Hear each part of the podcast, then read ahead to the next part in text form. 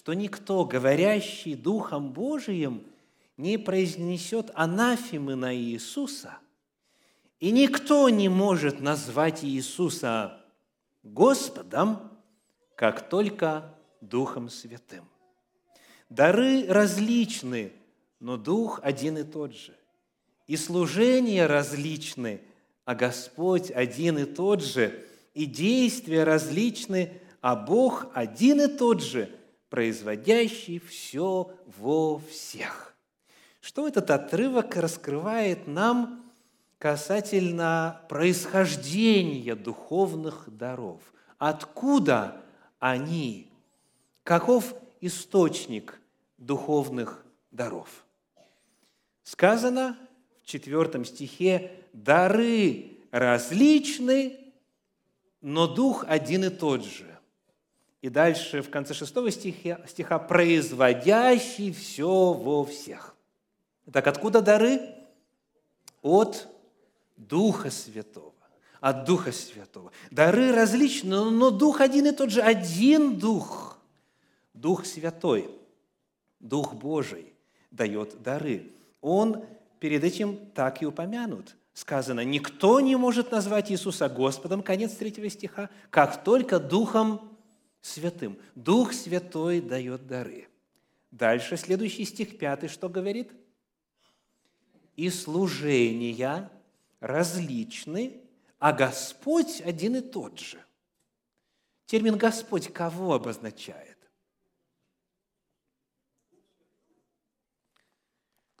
Мы только что читали. Никто не может назвать кого Господом? Иисуса Господом. Да? Третий стих. Никто не может назвать Иисуса Господом, как только Духом Святым. То есть термин «Господь» уже для нас определен, только что в предыдущем предложении. Итак, дары дает Дух Святой, дары дает для служения кто? Господь Иисус Христос. Еще есть третье заявление, шестой стих говорит, «И действия различны, а Бог один и тот же, производящий все во всех. Термин «Бог» к кому относится? К Отцу. К Отцу. Дух Святой, Иисус Христос, Бог Отец. Вот это источник духовных даров.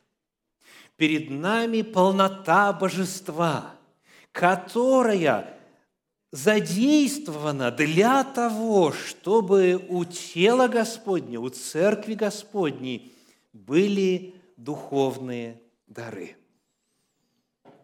И потому, когда мы задаем вопрос о том, кто принимает решение, кому какой дар достанется, то ответ будет какой? Первое послание к Коринфянам, 12 глава, 11 стих, 1 Коринфянам 12, 11. «Все же сие производит один и тот же Дух, разделяя каждому особо, как ему угодно». Человек не вправе потребовать и сказать, а я хочу вот этот дар. Человек не может сказать, Господи, вот именно этого хочу – Человек не имеет права выбирать, какой дар ему достанется.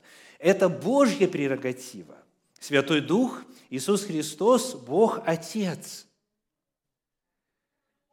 Бог принимает решение, какой кому дар достанется. Об этом читаем также в послании к евреям во второй главе в стихах со 2 по 4.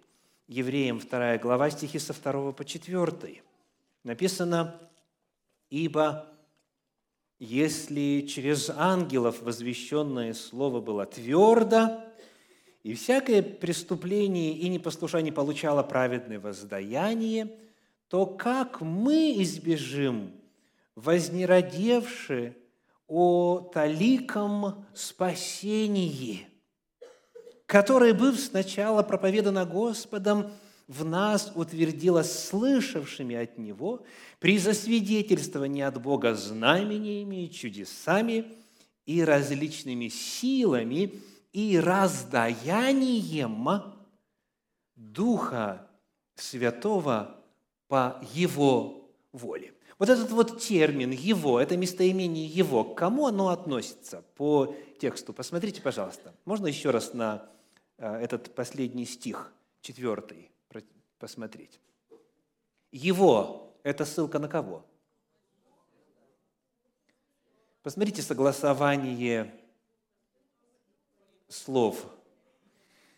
«При засвидетельствовании от Бога знаменями, чудесами, различными силами и раздаянием Духа Святого по воле Бога. А вот этот термин «раздаяние Духа Святого» очень интересен. Послушайте, как в современном переводе, переводе Кулакова эта фраза звучит «одаривал нас по своей воле дарами Святого Духа». Речь идет именно о дарах Святого Духа, и по чьей воле эти дары раздаются – по воле Бога Отца. И так сказано, Дух Святой решает, Иисус Христос решает, Бог Отец решает. Полнота божества задействована для того, чтобы у народа Божия были духовные дары. И наша тема сегодня не природа божества.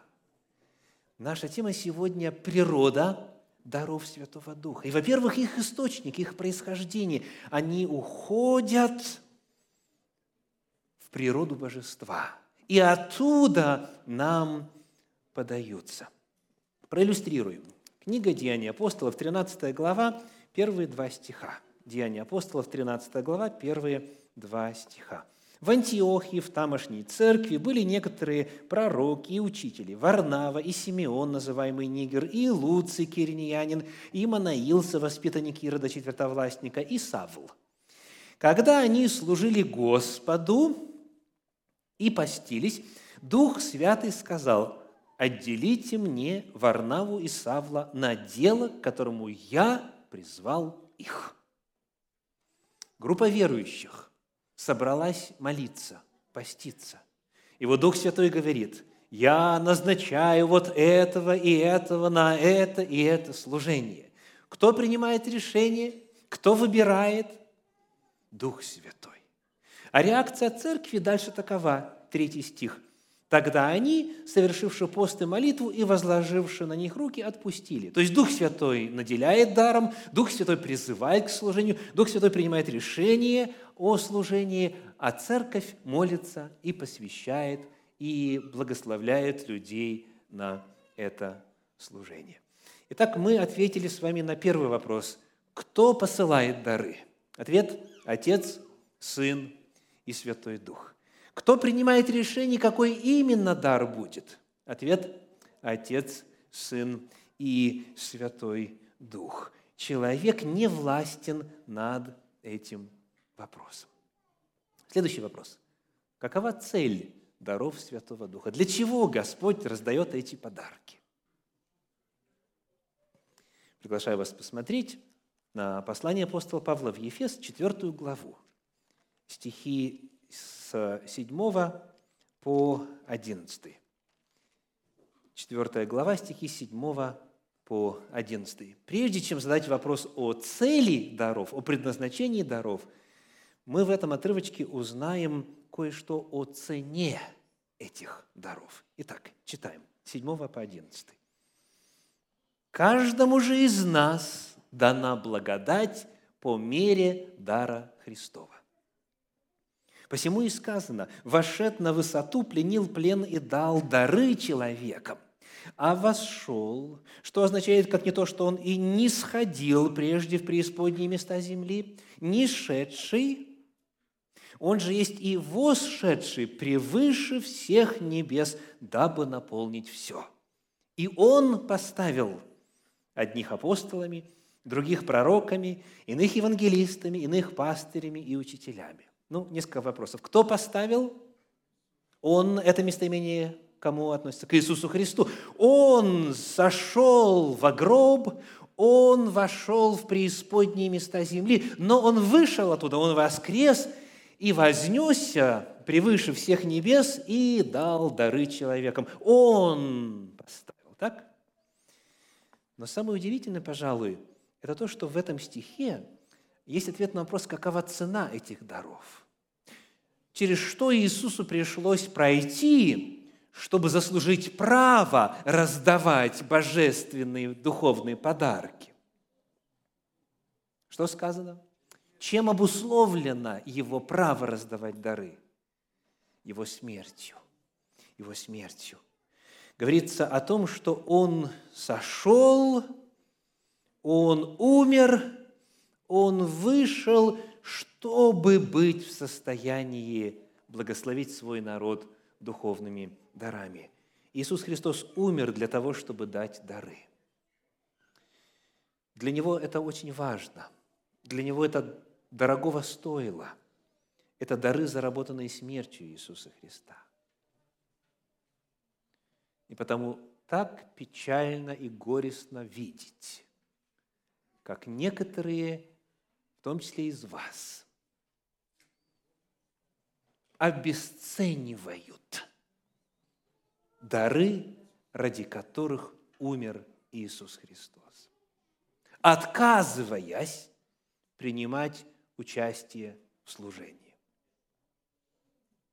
Ну, это всего 1,5 человека вот из числа находящихся, да? Но тем не менее, есть те, кто либо служит так, для галочки, просто в списке, либо вообще говорит, я служить отказываюсь, либо служит небрежно. Господь Иисус Христос, помимо всего прочего, ради чего Он пришел на нашу землю, победил грех, не содел никакого греха, взял на себя грех мира, проклятие болезни немощи, и умер, и воскрес, и вознесся, и продолжает совершать ныне свое служение в небесном святилище. Помимо всего прочего, Он сделал это в том числе и для того, чтобы дать церкви духовные дары. Вот это цена – вот эта серьезность вопроса, дорогие.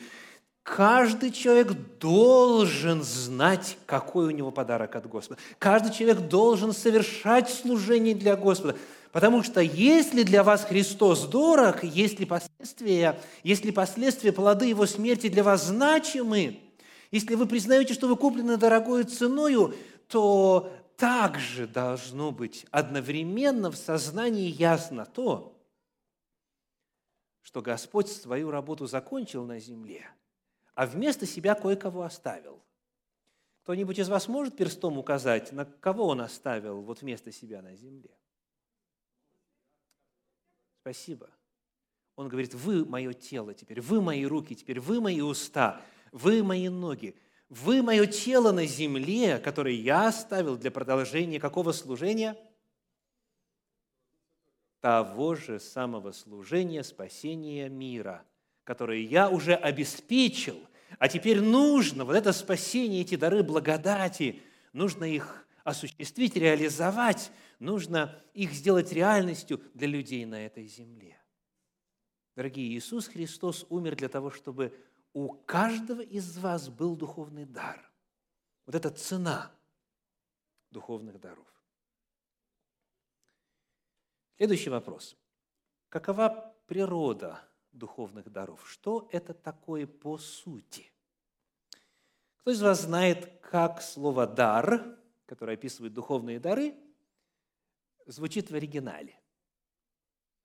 Кто греческий изучал и помнит еще это слово. Слово «дар» – это харизма – харизма. Ударение на первый слог в греческом языке. Отсюда у нас слово харизма есть. Так? Харизма. Это слово очень интересно, потому что есть и другое. Есть слово «дорос», есть слово «дореа». Это дар, тоже дар, подарок. Но вот харизма очень интересно. Оно является однокоренным другому очень важному слову, слову «харис», Харис. А Харис означает что? Пожалуйста, студенты греческого. Спасибо. Харис – это благодать. Харис – это благодать. Поэтому сама природа духовных даров – это есть явление Божьей благодати. Для описания духовных даров, хотя используются в местах и другие слова, но преимущественно используется слово «харизма». То есть это именно дар Божьей милости, дар Божьей благодати. Именно благодать в Библии ни с чем не спутать. А этот термин напрямую связан с Голговским подвигом. Давайте посмотрим, как это слово «харисма» переводится в Священном Писании, в синодальном переводе, в послании к римлянам в 15 главе. Римлянам 15, 15. Римлянам 15, вернее, 5 глава, прошу прощения, 5 глава, 15 стих. Римлянам 5, 15. Сказано, но дар благодати, в оригинале всего одно слово, харизма. Да? У нас два слова, в оригинале один. Но дар благодати, харизма, не как преступление – Ибо если преступлением одного подверглись смерти многие, то тем более благодать Божья и дар по благодати одного человека, Иисуса Христа, преизбыточествует для многих. Харисма – это дар благодати Божьей. Послании к римлянам неподалеку в 12 главе, 6 стих, говорит об этом так, римлянам 12, 6. «И как по данной нам благодати имеем различные дарования. То имеешь ли пророчество, пророчествуй по мере веры. Седьмой стих. Имеешь ли служение, пребывай в служении. Учитель ли в учении и так далее. Вновь, духовные дары, они связаны с чем? Как этот термин переводится? По данной нам благодати имеем различные, и в синодальном переводе дарования. А вот в оригинале там еще ярче видна взаимосвязь, еще ярче видна родственность этих слов. Вот послушайте. Эхонтесде, то есть имея же харизмата, то есть что? кататенхарин в соответствии с благодатью, давайте я прочитаю, потом будем переводить, эхантес де харизма, та кататенхарин тен дореисан хамин. То есть услышали харизмата и харин. То есть имея, имея различные, дословно, имея же дарования или дары благодати в соответствии с благодатью или по благодати, на основании благодати, получив это в дар. То есть Э, когда читаешь подлинник, невозможно не увидеть, что природа духовных даров – это явление Божьей благодати.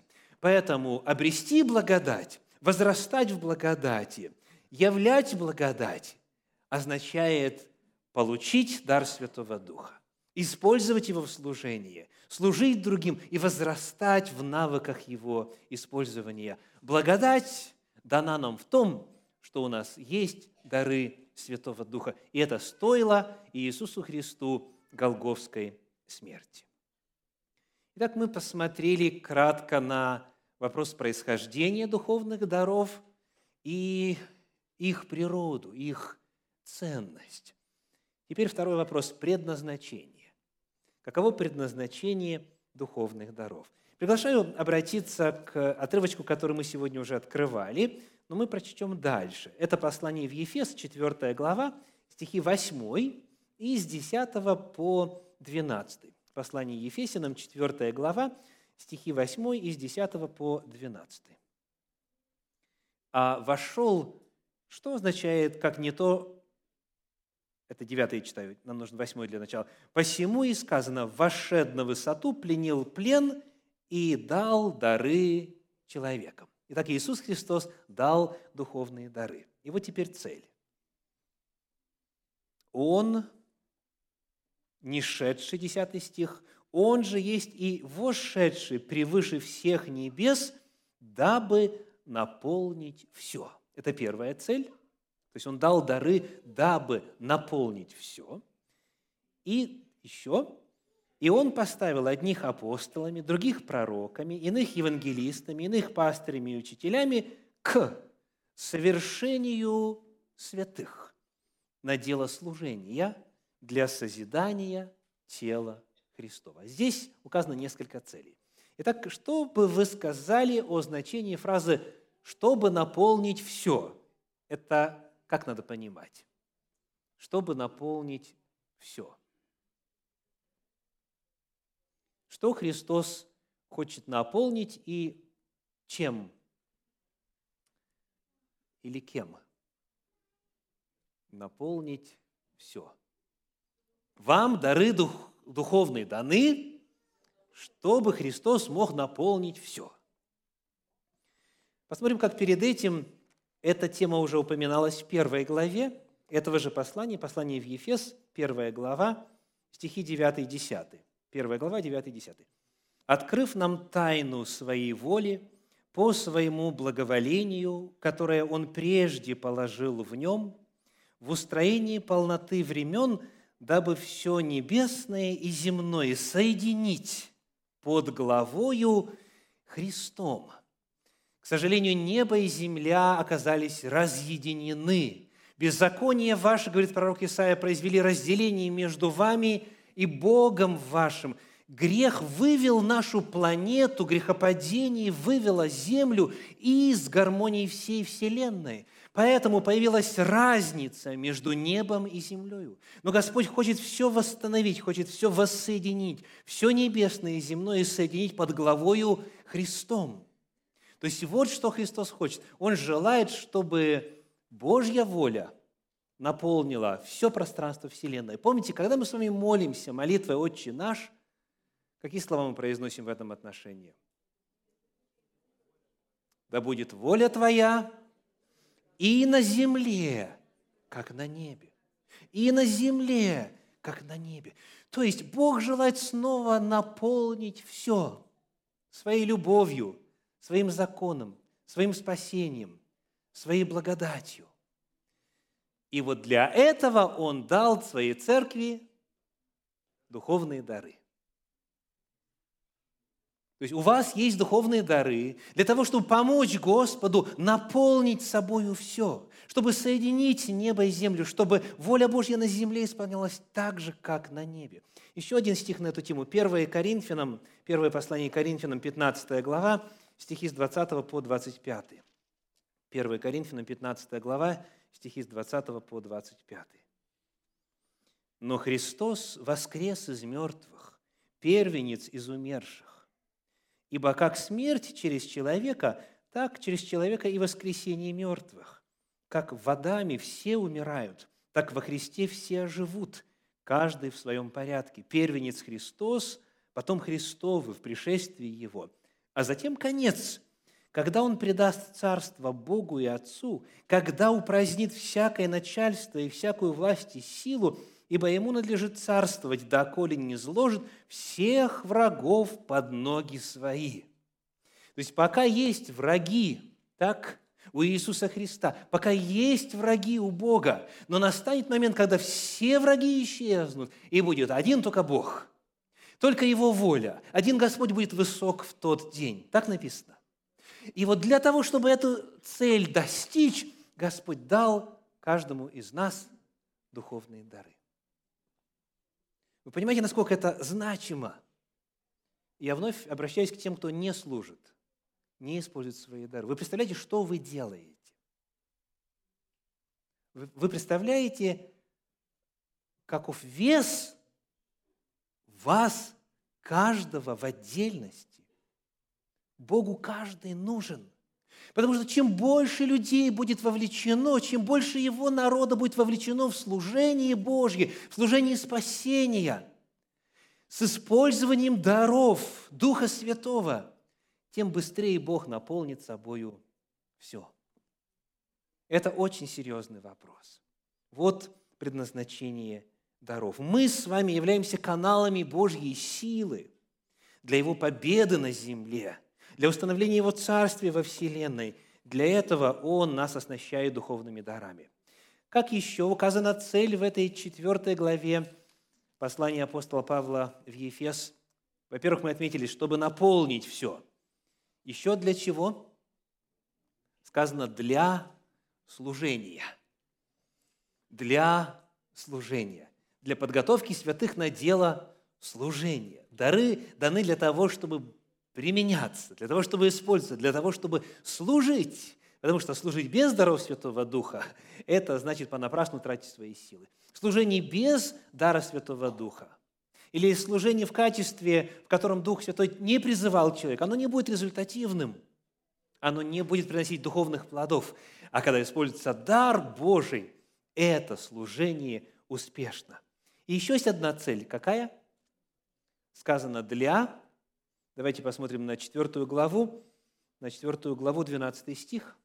Если можно на экран снова, Ефесянам 4, 12.